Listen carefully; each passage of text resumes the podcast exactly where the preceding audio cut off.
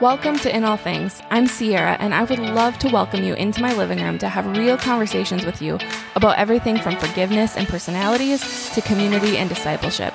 So let's imagine we're sitting on my couch and encouraging each other to seek Christ in all things.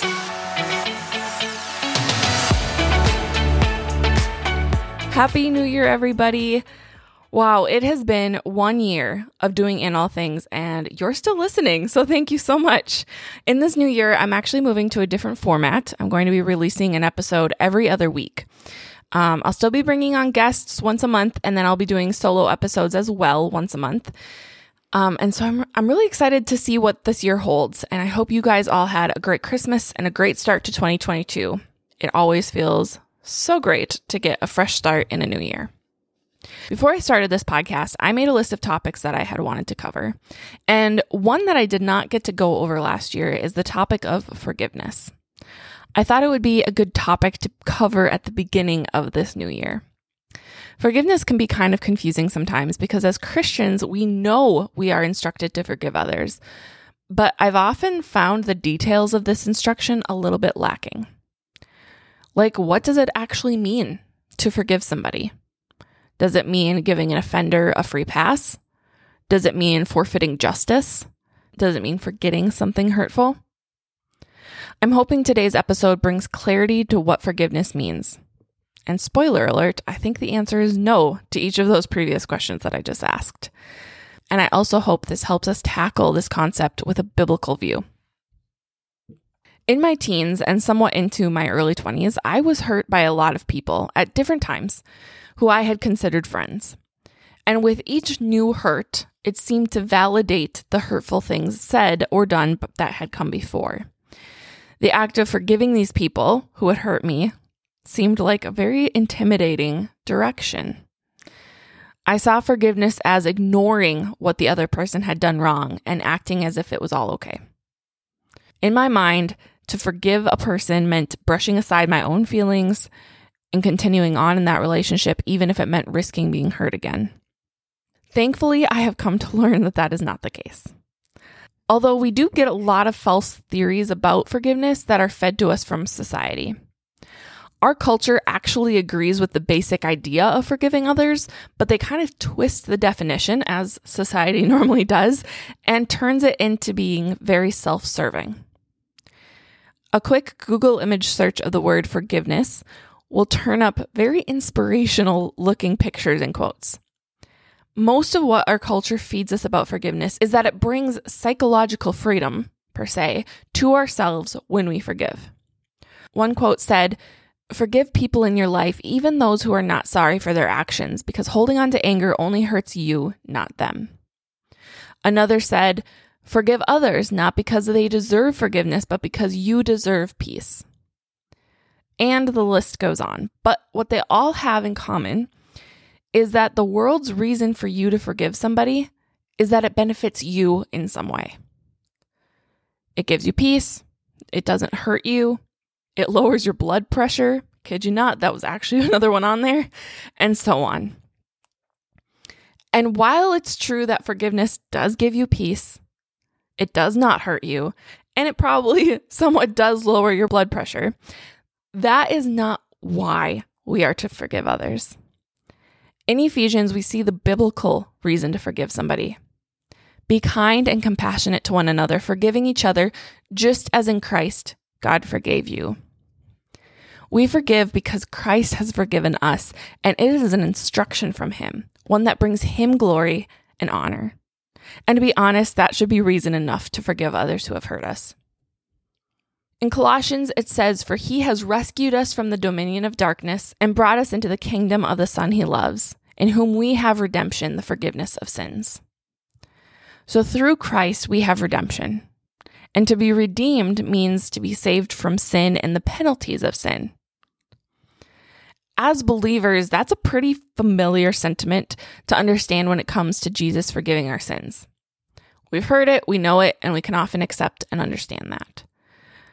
But forgiving another person, it essentially means the same thing.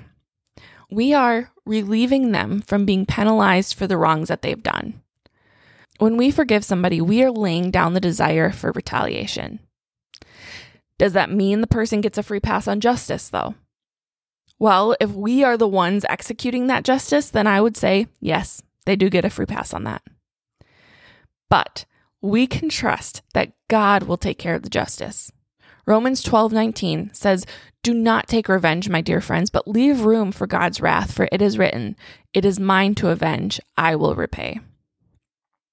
And in 1 Peter, it talks about Jesus, and it says, When they hurled their insults at him, he did not retaliate. When he suffered, he made no threats. Instead, he entrusted himself to him who judges justly. When we get hurt, it's easy for us to want that person to hurt as much as they hurt us. If a person repeatedly gossips about you, you may feel tempted to gossip just once about them so that they know what it feels like.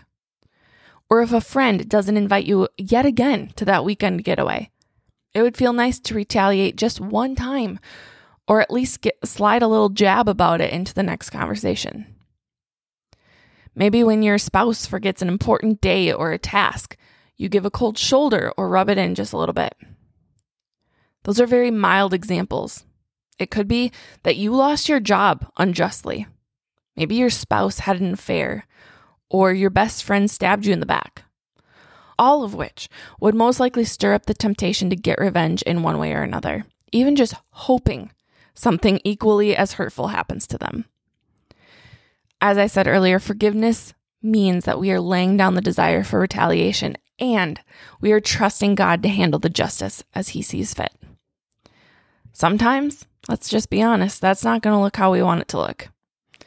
But once we surrender this to the Lord, that is when we can live in peace, and the world's version of forgiveness then becomes a little bit more true. Because when we surrender our anger, we can then allow what has hurt us in the past to stop hurting us now. We do find peace, and our blood pressure might just decrease a little bit. A big elephant in the room when it comes to this subject is the way too common phrase forgive and forget. But when we forgive, do we actually forget? And do we need to forget? Realistically, as time moves on, memories from our hurtful situations do fade. The likelihood of us completely forgetting is very slim, but details often fade with time. However, I don't believe we are instructed to forget what happened. This sentiment is similar that once we forgive, we are surrendering the hurt that we feel over the situation. As we already talked about, forgiveness involves letting go of bitterness. Something that my mom often says is that we need to find our way back to feeling hurt, not angry. It's okay and completely understandable to feel hurt over a situation. It's okay to acknowledge that this situation has negatively affected you. And it is okay if there are things that need to be healed or unlearned from this. In fact, I would argue that forgetting can't be forgiving because forgiveness is not just a one and done decision. A decision is needed to forgive what happened. But from there, there's a string of decisions to forgive the effects of what happened to you as well as you process the situation. In other words, as you walk through the journey of healing from a hurt, you're going to re encounter a lot of feelings regarding this hurtful event. And as you meet those feelings again, as you recall that event, you're going to need to deal with those feelings, remember forgiveness, and maybe even forgive for the new feelings or effects that are uncovered. Because 15 years later, when somebody else does or says something similar and your hurt and anger is triggered, for the lack of a better word, you're going to need to forgive again. And if you were to just forget, most likely you'd be shoving those feelings down inside, which is not the most emotionally healthy way to be dealing with things. And you wouldn't be making conscious decisions to forgive that person either. Does forgiveness require reconciliation? To be honest, as I was researching this, I've read different opinions about this.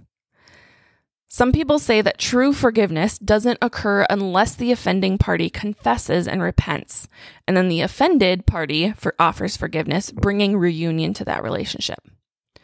So, in that view, if the offender doesn't repent, the person who was hurt still needs to do the heart work of moving beyond bitterness and be ready to extend forgiveness, but true forgiveness doesn't occur um, until the offending party confesses. The main view that I've heard, though, which I'm sure we're all familiar with, is that we forgive whether or not the person is seeking your forgiveness. We do this because it's honoring to the Lord and he, because He forgives us.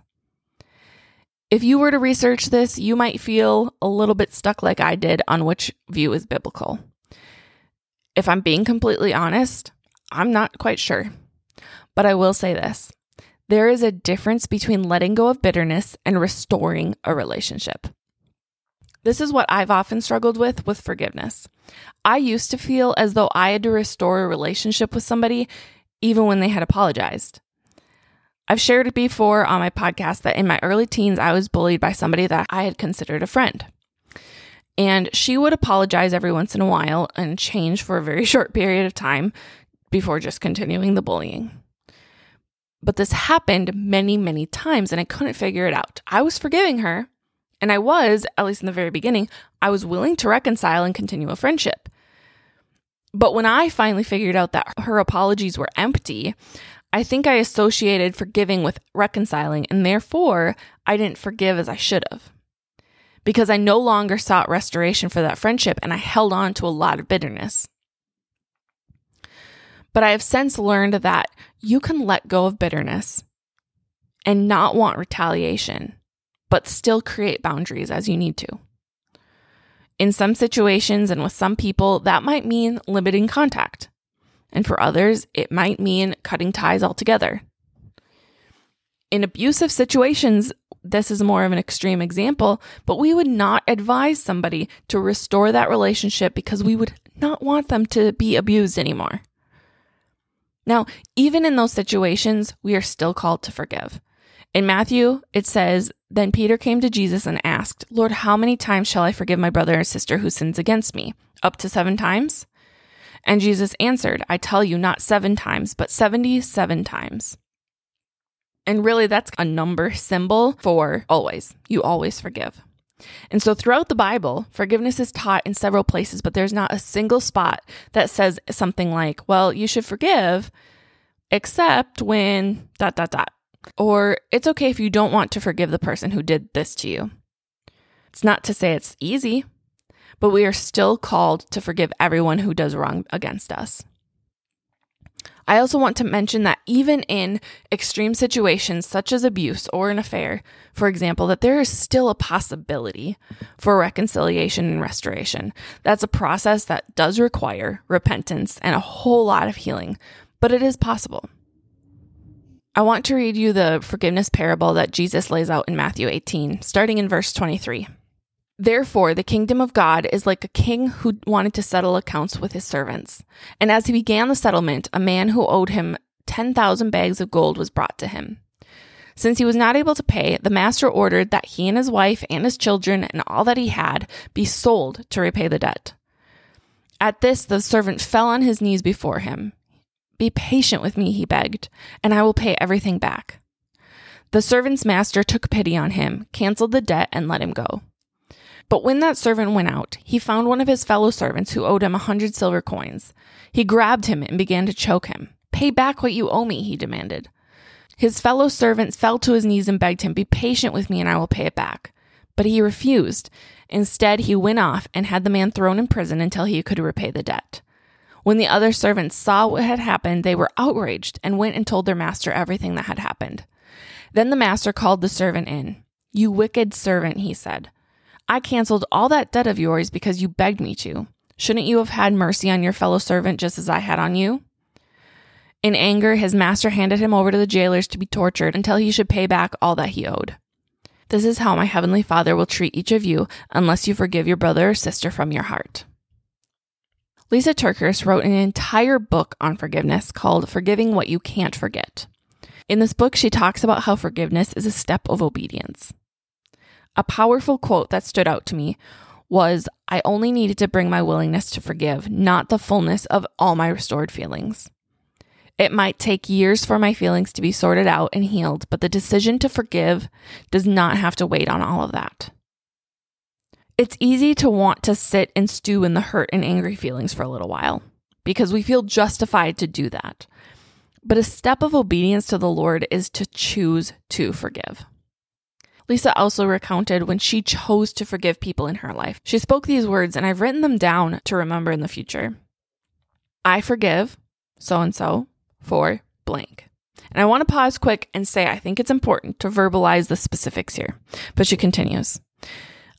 So she says, I forgive so and so for blank. And whatever my feelings don't yet allow for, the blood of Jesus will surely cover. Whatever my feelings don't yet allow for, the blood of Jesus will surely cover. Acknowledging that we may still be angry and upset and hurt is okay and important in this process because it can help us figure out where we stand and then begin to move on from there. But recognizing and speaking over the fact that Jesus' blood is how this is possible in the first place can be very powerful in our lives. Just like it's only through His love that we can love others, it's only through His forgiveness that we can forgive. Before I record each episode, I pray for all of you who will listen. And today, my prayer is that we remember that forgiveness is not a cruel, one sided direction from God. He exemplifies forgiveness in its purest form. So I pray that we look at forgiving others as a step in obedience, as a way to be the hands and feet of Jesus in this world. Yes, it can be a way to heal and move on from hurts, but first and foremost, the reason that we can forgive is because He first forgave us. I'm so glad you tuned in for today's conversation. I hope you are leaving uplifted in your walk with the Lord because that is my prayer for this podcast. You can follow me on Instagram and Facebook at In All Things Pod, and I would love it if you invited more friends into our conversations. You can also visit my website at inallthingspodcast.com. If this episode was encouraging to you, please leave a review on Apple Podcasts or your favorite listening platform because it helps the algorithms and it allows In All Things to be accessible to more people. See you next time.